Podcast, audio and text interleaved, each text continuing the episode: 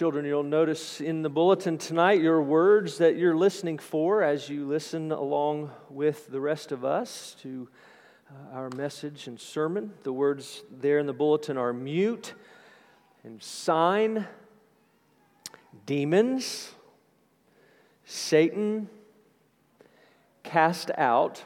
Yes, those are two words, but we'll put those together. For, against, and Jesus. All right? All right. Well, Luke was a doctor. Uh, he was also a historian, and he wrote like a lawyer who was attempting to prove, as we've talked about since we've, uh, we began our study of this gospel, he was writing to prove that Jesus was the Christ the long awaited, much anticipated Messiah. He was the Son of the living God, He was the Son of David, He was the King of kings and the Lord of lords. And He had come to establish His everlasting kingdom. Uh, to set his people free from uh, the bondage of their sin, uh, the fear of death, as well as the tyranny of Satan all through the forgiveness of their sins and to rule and reign in their hearts and lives forever. A pretty significant task for Luke.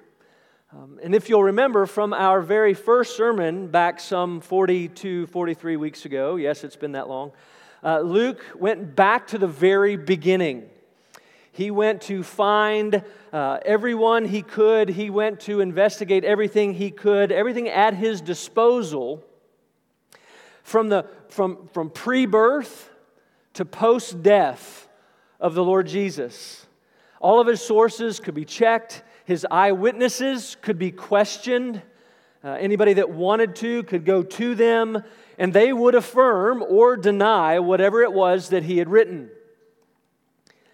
And while the, a third, we said a third of his material was unique, two thirds are similar to others within the New Testament, and so they could be laid side by side, and, and of course, they could uh, be compared for, uh, to determine the veracity of that which he wrote. And he took all of that information that he had gleaned over that period of time and he compiled it into what he says was an orderly and concise summary. That means that he organized the events and the conversations in such a way that, that it was logical. Uh, everything was in a logical manner, and that being logical would help him accomplish his purpose for writing. Now, Theophilus, to whom he wrote, was a Gentile who had been taught the things of Christ, and many believe he was, of course, a believer. But as, as is the case for many believers, there were times when Theophilus doubted. He struggled with doubt, like you and I struggle with our doubt from time to time. And so Luke wrote in order that Theophilus could be certain or would be certain. And the facts being the facts, he, he wrote what had happened and but, but all of those things had deep, significant, um, theological, redemptive, and, and salvific meaning to them. And you may remember this that he used the word accomplished in verse 1 of chapter 1, and, and it carries the idea of fulfillment. So, what he's doing to help Theophilus with his doubt is to say that what he had compiled and summarized was actually the story of the fulfillment of everything that the Old Testament had, had been pointing to all along. So he was writing and, and really doing nothing more than providing an account of how God had fulfilled the promises we find in Genesis 3, Genesis 12, Genesis 15, Genesis 17, uh, 2 Samuel 7, and Jeremiah 31. He was also writing of how God had fulfilled uh, the prophecies that we find, for example, in Isaiah chapter 9, Isaiah 52 and 53, and, and 61, just again to name a few. He was writing to show that Christ had fulfilled the law that God had given his people at Mount Sinai. Everything that he was writing, everything that he, he spoke of was fulfilled in, the, in and through the person and work of the Lord Jesus. And in this chapter, in chapter 11, verses 14 to 28, what we have is a, a very, uh, it, it's a microcosm of what Luke is doing throughout his gospel. Right? It's a small, it's basically a case inside of a case. And what he's trying to show is that there is evidence that demands a verdict, to borrow Josh McDowell's title from the old book uh, that he wrote many years ago. And the fact that there's evidence that demands a verdict, that, that there follows that there is also a choice to be made. And the choice is, is simple believe or don't believe, accept or reject, before or against, gather or scatter, live or die. And in the process, he's very clear that there is no in between, there's, there's no middle ground. There's no fence to ride on. A, a position or stance of ambivalence is, is not allowed, it's not an option. And so he's presenting Theophilus with this choice, and he is presenting us this evening with that choice. And he is presenting, as he presents everyone with that same choice who have heard the gospel and have heard the good news of the coming of the kingdom of God. And I've broken this down into four points as we walk through this this evening, these several verses. We're going to look at the confirmation, we'll look at the case, the choice, and the consequence right? The confirmation, the case, the choice, and the consequence. And of course, as is our custom, let's go to the Lord in prayer before we uh, jump in any further, all right? Uh, Father, by your Spirit, would you grant power to the preaching of your word and grant us all the ability to appraise and apprehend the truth regarding the choice before us? Awaken our attention and convict us and challenge us and then, as always, refresh us and encourage us and comfort us through the gospel. I'm weak and needy, unfit for this task. So, in, in my weakness, would you be strong and would you grant me support and strength in the filling of your spirit that I might be a pure channel of your grace and do something good for you this evening?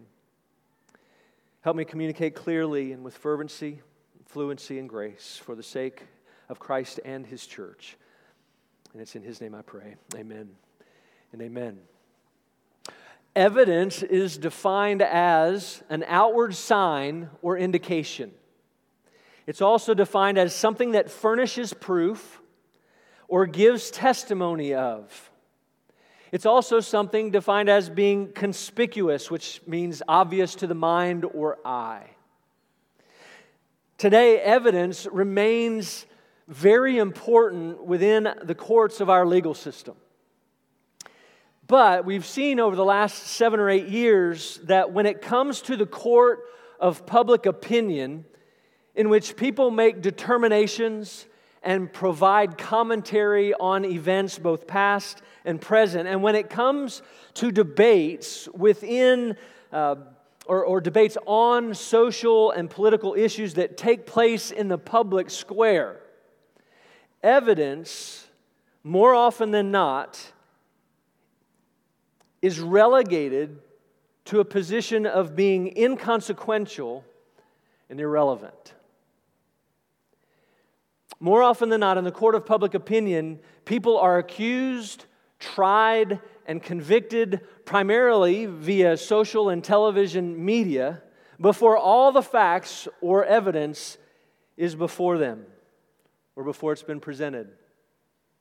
And then within debates in the social and political issues of our day, claims are made, and those claims are expected to be accepted as true solely on a verbal statement or an accusation made without any corroborating evidence whatsoever, and sometimes, and many times, even regardless of the testimony uh, or the evidence to the contrary. And we feel like that is new when in reality it's not. Solomon said there is nothing new under the sun. And our passage tonight proves that very point. Jesus had been proclaiming the good news of the gospel far and wide. He had been proclaiming the coming of and the nearness of the kingdom of God. And the disciples had already, they've already correctly identified him as the Son of the living God and the fulfillment of Isaiah 61. He was, in fact, the one whom the Spirit of the Lord God was upon. He was the one the Lord had anointed to bring good news to the poor and had been sent to bind up the brokenhearted, to proclaim liberty to the captives, and the opening of the prison to those who were bound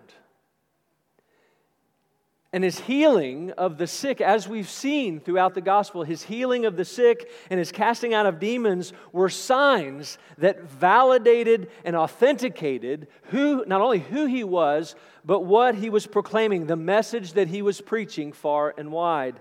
And this was exactly as God said it would be uh, in Isaiah chapter 35. Though, though both of these passages refer to um, spiritual renewal, we can't separate the spiritual from the physical at all. And, and in, in Jesus' day, and, and, even in the consummation of all things, uh, when he returns, uh, God says through Isaiah, Say to those who have an anxious heart, Be strong, fear not. Behold, your God will come with vengeance with the recompense of God. He will come and save you. Then the eyes of the blind shall be opened, and the ears of the deaf unstopped. Then shall the lame man leap like a deer, and the tongue of the mute sing for joy. So when Jesus casts out this demon who had been, who had been tormenting this gentleman for, for how long we don't know, but he'd been tormenting him and, being, and, and keeping him from being able to speak. And so when he heals him, and when he, when he casts the demon out, and when he heals him, and the man begins to speak, and I think very, very well likely begins to sing with joy. It's an unmistakable and irrefutable confirmation. It's unmistakable and irrefutable evidence that he was the Christ.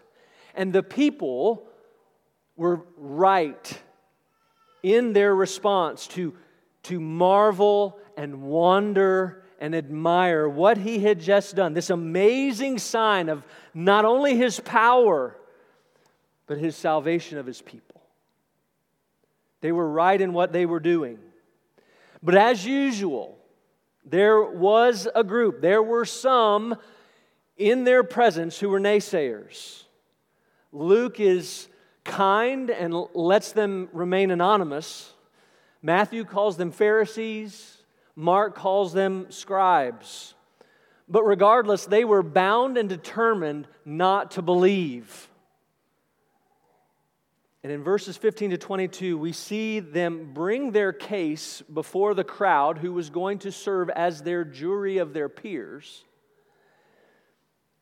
and they were going to bring charges against Jesus, who, as usual as well, was going to put on a stellar defense on his own behalf.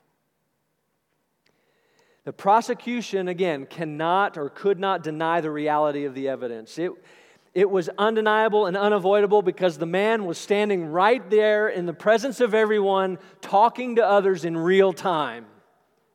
He had been healed. And in verse, and as a result of that, so the evidence being so stark, they had to come up with a strategy. And they came up with a two point or two, yeah, two point plan or strategy to suppress the evidence. And in verse 15, we see their first strategy, and it was to attack Christ's character. Again, something we see common today. If you can't discredit the evidence, you must discredit the source. Right? Irrefutable evidence, so let's go for his character. So rather than deny the miracle, they, take, they try to take um, the focus off the miracle and place it upon Jesus, and they say that he, he may have done the miracle and did do the miracle. Okay, we'll give you that, but he did it in the power of Satan, not in the power of God. Their goal was to present him as working on the behalf of the power of darkness rather than the power of light. And bottom line is, they were saying he's evil, not good. So they're going to go right after him, right after his character. Then in verse 16, we have another part of the prosecutorial team uh, presenting the second part of this strategy, and which is to, to basically claim that there really, the evidence was insufficient. We need more than just this one man. There, there has to be something else.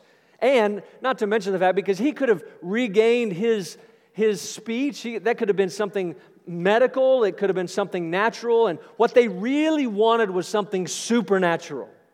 They wanted something that could only be explained supernaturally, like, like maybe the sun and the moon stopping, like in Joshua's day, or fire falling from heaven, as in Elijah's day. The irony, of course, is he's not the only one. He's not the first one. How many times have we seen people healed and demons cast out since we began the gospel? There's plenty of evidence. He was simply one of a countless numbers that the Lord had ministered to since the Spirit had anointed him at his baptism. So, Jesus, at this point, they, they've presented their case, flimsy as best, as he will point out. And he begins his defense, and, and it's born out of the fact that he knew their thoughts. And there's an entire sermon in that phrase alone. Nothing is beyond the scope of Christ's knowledge. As David wrote in Psalm 139, He knows us. He knows when we sit down and when we rise up. He discerns our thoughts from afar. He searches out our paths and our lying down and is acquainted with all our ways. And then he says, Even before a word is on our tongue, behold, the Lord knows it altogether. And so he's ready. And his first point is simple. His argument is your argument is illogical. He says, Every kingdom divided against itself is laid waste, and a divided household falls. And if Satan also is divided against himself, how will his kingdom stand? For you say that I cast out demons by Beelzebul. It makes absolutely no sense for Satan to give anyone the power to cast out one of his own demons. It makes no sense at all. That would be counterproductive and ultimately self defeating. Why would he? Why would he allow someone to, to free someone that was under his captivity? Why help the enemy? Why give up ground? Why deliver someone you were going to destroy? It would be like if, if you play basketball, Marin, it'd be like if, if, if you scored a basket for the other team. Or Grandma, you and Oliver playing baseball, it would be, and, and Eli, it would be like you striking out on purpose with the bases loaded and the game on the line. It makes no sense. It was illogical, it was irrational.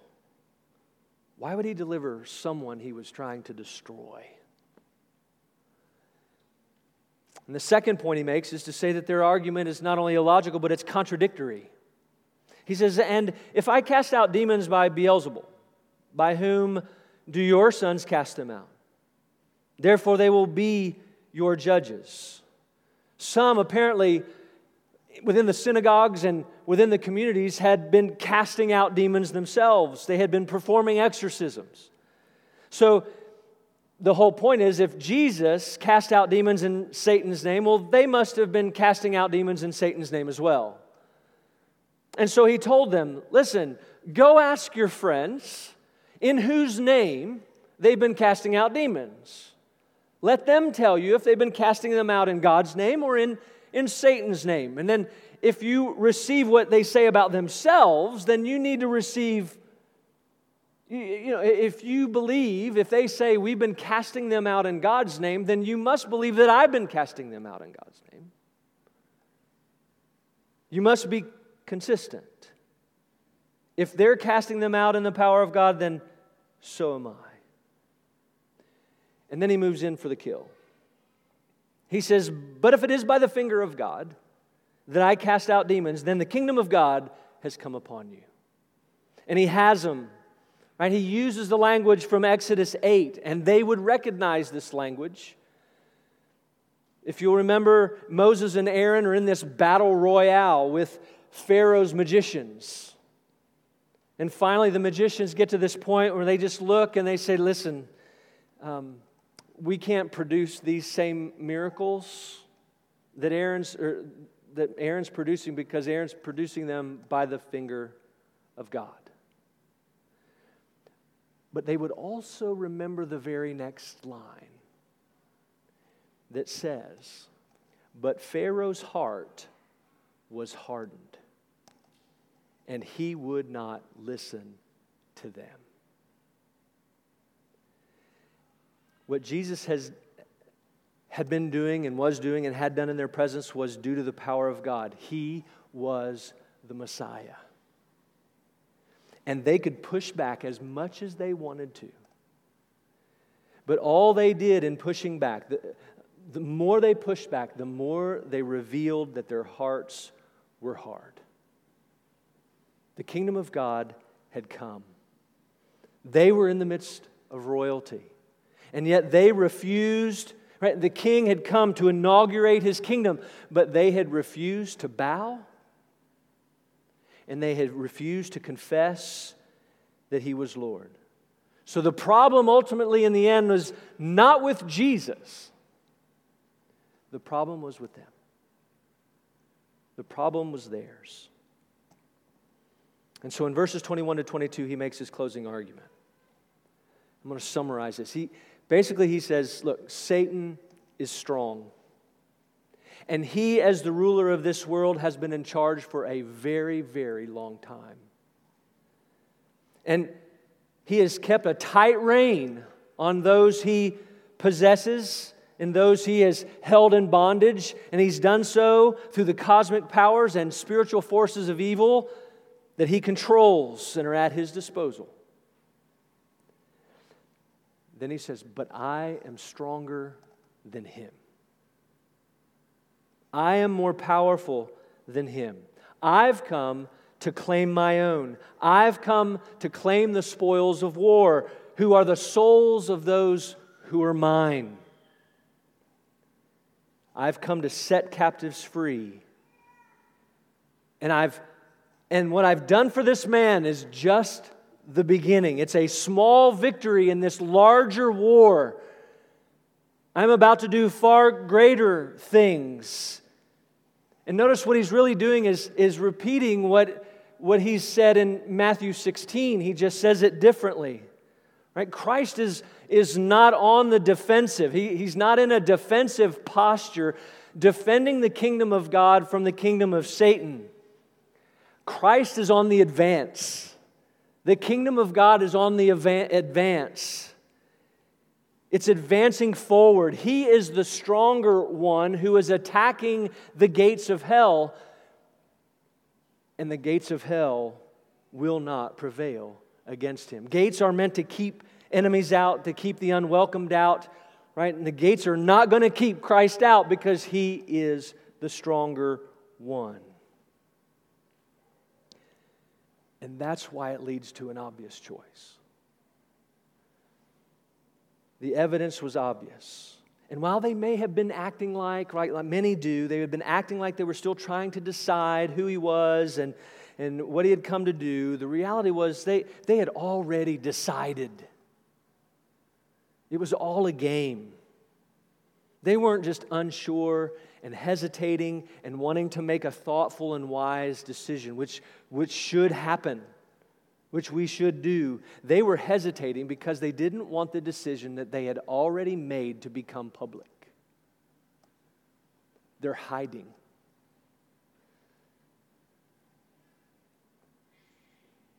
And what was that decision? What was the decision that they didn't want to make, that they had already made? And Jesus makes it clear in verse 23. He says, Whoever is not for me or with me is against me. And whoever does not gather with me scatters. Very clearly, you can be on the winning side or not. You can be on the winning side or the losing side. You can choose to believe me or not to believe me. You can choose to accept me or you can choose to reject me. Trust me, don't trust me. Live, die. Gather, gather others into the safety of the kingdom, or spend your time making sure people scatter and run from the truth. But you can't remain neutral. Right? There are no Switzerlands in this battle. You can't remain on the fence. There's no middle ground. There's no third option. Indecision is actually a decision. Again, it's one thing to take your time and be thoughtful and appropriately weigh the evidence. But there comes a point where your questions and your investigation and your need for more evidence becomes an excuse to avoid making the choice that has an eternal consequence. And Christ, well, and we, we ask, okay, well, why does the choice have to be made? And then in verses 24 to 26, he uses another illustration to answer that question. He says, When the unclean spirit has gone out of a person, it passes through waterless places seeking rest, and finding none, it says, I will return to my house from which I had come. And when it comes, it finds the house swept and put in order. Then it goes and brings seven other spirits more evil than itself, and they enter and dwell there. And the last state of that person is worse than the first. And his point of the illustration is this if a demon who had possessed a man leaves, okay, voluntarily leaves. He isn't cast out like the one uh, that was before us at the beginning of our passage. And this man goes and takes his newfound freedom to, um, and, and makes a choice to try his hand at morally improving himself, um, of making better choices, of treating other people better, abstaining from certain behaviors and beginning new and better habits the demon would eventually come back and bring seven others with him, and he'd be worse than he was before. Because the man, even though the demon left, was unable in and of himself to, to pick up from there, to take it from there and do what is needed, or to do what needed to be done because the man needed more than to be reformed, he needed to be renewed. He needed more, he needed more, we need more than external re- renovation. We need heart transformation. And that only happens by grace through faith in the Lord Jesus Christ. It only happens through the gospel. In the words of Philip Ryken, he says, When we try to reform ourselves, it may seem as if we're making progress. We think we're in spiritual recovery, but unless we put our faith in Christ, we do not have His Spirit living within us. Where the Holy Spirit dwells, no evil spirit can enter. And then J.C. Ryle, Ryle puts it this way He says, The house must not only be swept, a new tenant must be introduced. The devil must not only be cast out, the Holy Spirit must take his place. Christ must dwell in our hearts by faith. That is our only hope. And so then Luke, what Luke does in verses 27 and 28, he, he shows the consequence of choosing Christ. Right? We, we must make a choice. The case is obvious, the evidence is present, and that leads us to this obvious choice that we must make. And what's the, what's the consequence of choosing Christ? And he provides this example. Right? The consequence is blessing. Luke says, as he said these things, a woman in the crowd raised her voice and said to him, Blessed is the womb that bore you and the breasts at which you nursed. But he said, Blessed rather are those who hear the word of God and keep it. Right? The woman's been watching, she's been listening, she's been following this back and forth between this group of naysayers and Jesus. And they've presented her, their case, and he's presented his case, and, and she sees and weighs the evidence, and she bursts out in praise. And she couches this praise in the form of praising Mary. Just as, by the way, Mary said would happen, right? Back in chapter 1. Um, but the woman basically said, Man, it would be great to be your mom.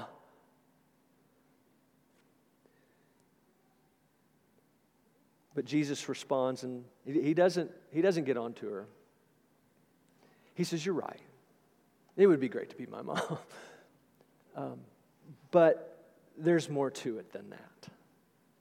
Right? There, there's more, way more to it. That blessing of her carrying me pales in comparison of the blessing that comes from hearing and doing the Word of God. As a matter of fact, that's why Mary was blessed.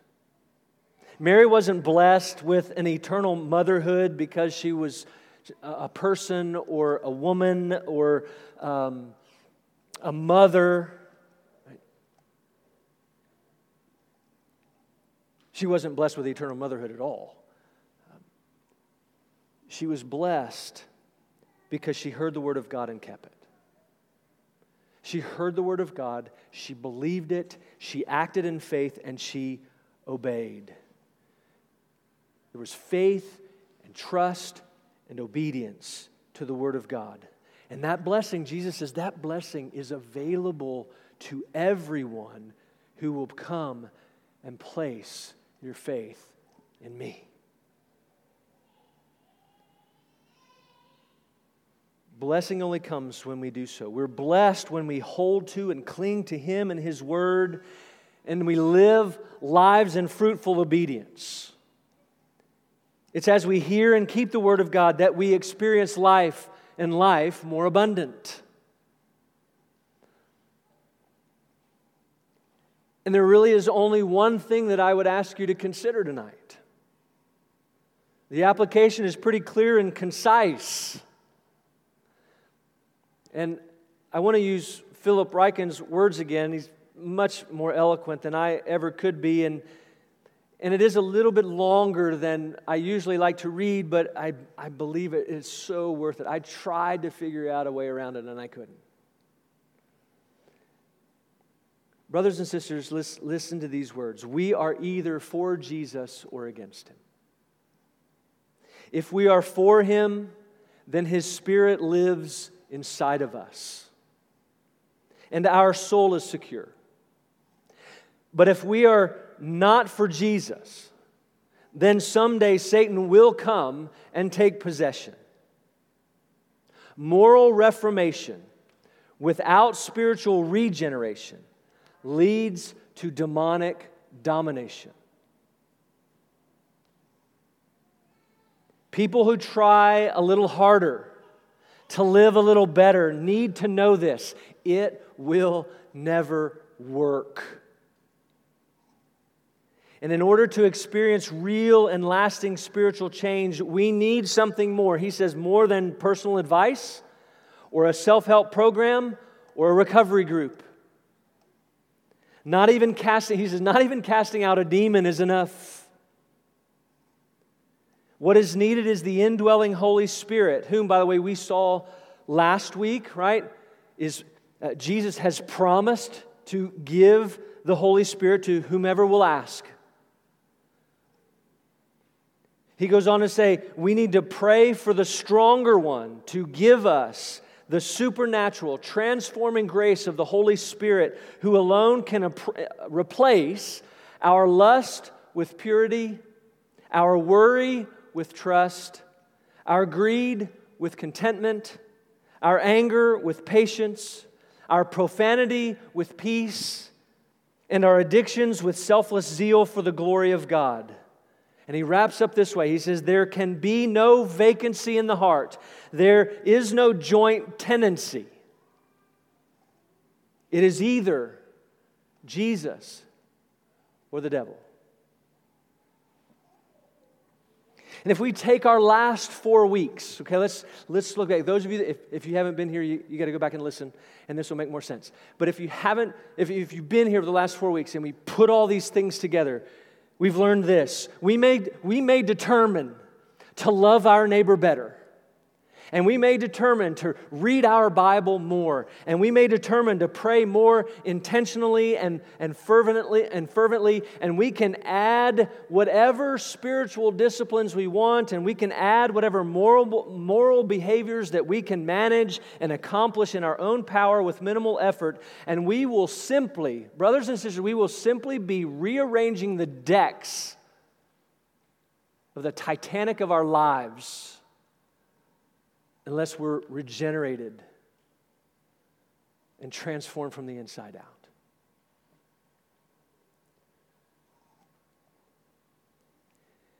Our love for neighbor and our time spent with the Lord that is necessary, our time reading the Bible and praying and is necessary, and, and, and spiritual disciplines and, and, and our moral activity is all fruit, not the root of our salvation. It is evidence. It's evidence of a transformed heart. And evidence matters. And that heart trans- transformation, again, only takes place through the power of the gospel. To borrow the words from Deuteronomy 30 19, life and death blessing and curse has been laid before us, set before us tonight by the Lord in this passage. May we choose Christ. May we choose Christ in order that we may live. Let's pray together.